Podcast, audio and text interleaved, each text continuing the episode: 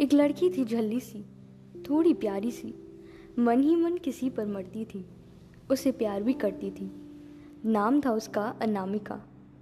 एक दिन उसे अपने किसी रिश्तेदार की शादी में जाना था।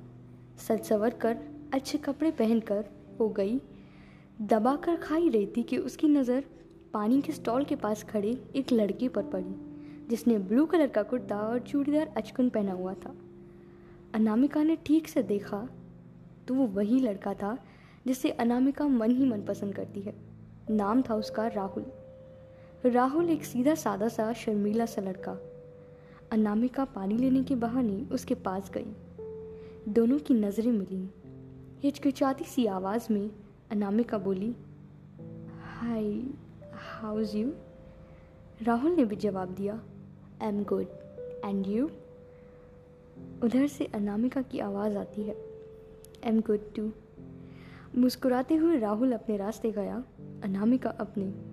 दोनों जा ज़रूर रहे थे, लेकिन दोनों की खामोशियाँ जैसे एक दूसरे से कह रही थी, हम फिर बात करेंगे। कुछ दिन बीते, दोनों की फिर मुलाकात हुई, लेकिन इस बार सोशल मीडिया पर। दोनों में बातें हुई, बातों ही बातों में दोस्ती हुई, और दोस्ती कब प्यार में बदल गई पता ही नहीं चला।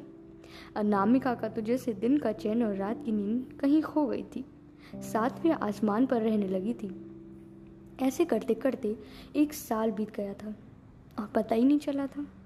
फिर एक दिन अनामिका के पिता को सब पता चल गया। राहुल और अनामिका के बारे में। घर में कोहराम समझ गया। और उसके पिता को ये सब बताने वाला कोई और नहीं, बल्कि उसका ही कोई करीबी दोस्त था। खैर, जो भी था, अनामिका इस बात से खुश थी कि एक दिन वो वैसे भी बताने वाली थी, लेकिन इस तरह नहीं। पर उसे राहुल पर पूरा विश्वास था कि वो इसका साथ ज़रूर देगा। अब बात राहुल के घर तक भी पहुँच गई थी। और यही कोहराम राहुल के घर भी मचा था। फिर दोनों में बातें जैसे ख़त्म सी हो गई थी। दोनों का मिलना बिल्कुल बंद हो गया था। दोनों एक दूसरे को शायद देखने के लिए तरसने लगे थे। लेकिन फिर एक दिन अनामिका के पास अनु नंबर से कॉल आती है। अनामिका, हेलो? उधर से आवाज़ आती है। हेलो? अनामिका ने गहरी सी सांस ली। उसे अब वो आवाज़ थोड़ी जानी पहचानी सी लगी। अनामिका ने पूछा, कौन? उधर से आवाज़ आती है। हेलो, मैं राहुल बोल रहा हूँ। अनामिका को तो जैसे अंधेरे में रोशनी की किरण मिल गई थी। अनामिका ने धीमी सी आवाज़ में पूछा, कैसे हो? उसे इंतज़ार था कि राहुल भी उससे पूछे था कि वो कैसी है।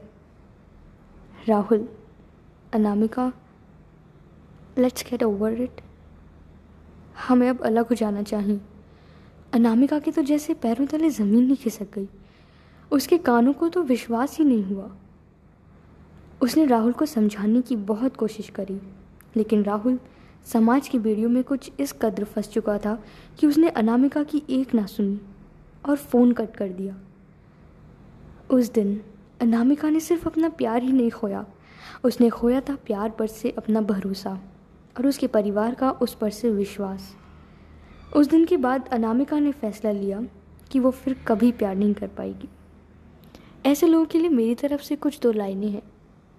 अगर प्यार है तो इनकार कैसा? अगर नहीं है तो ये इजहार कैसा?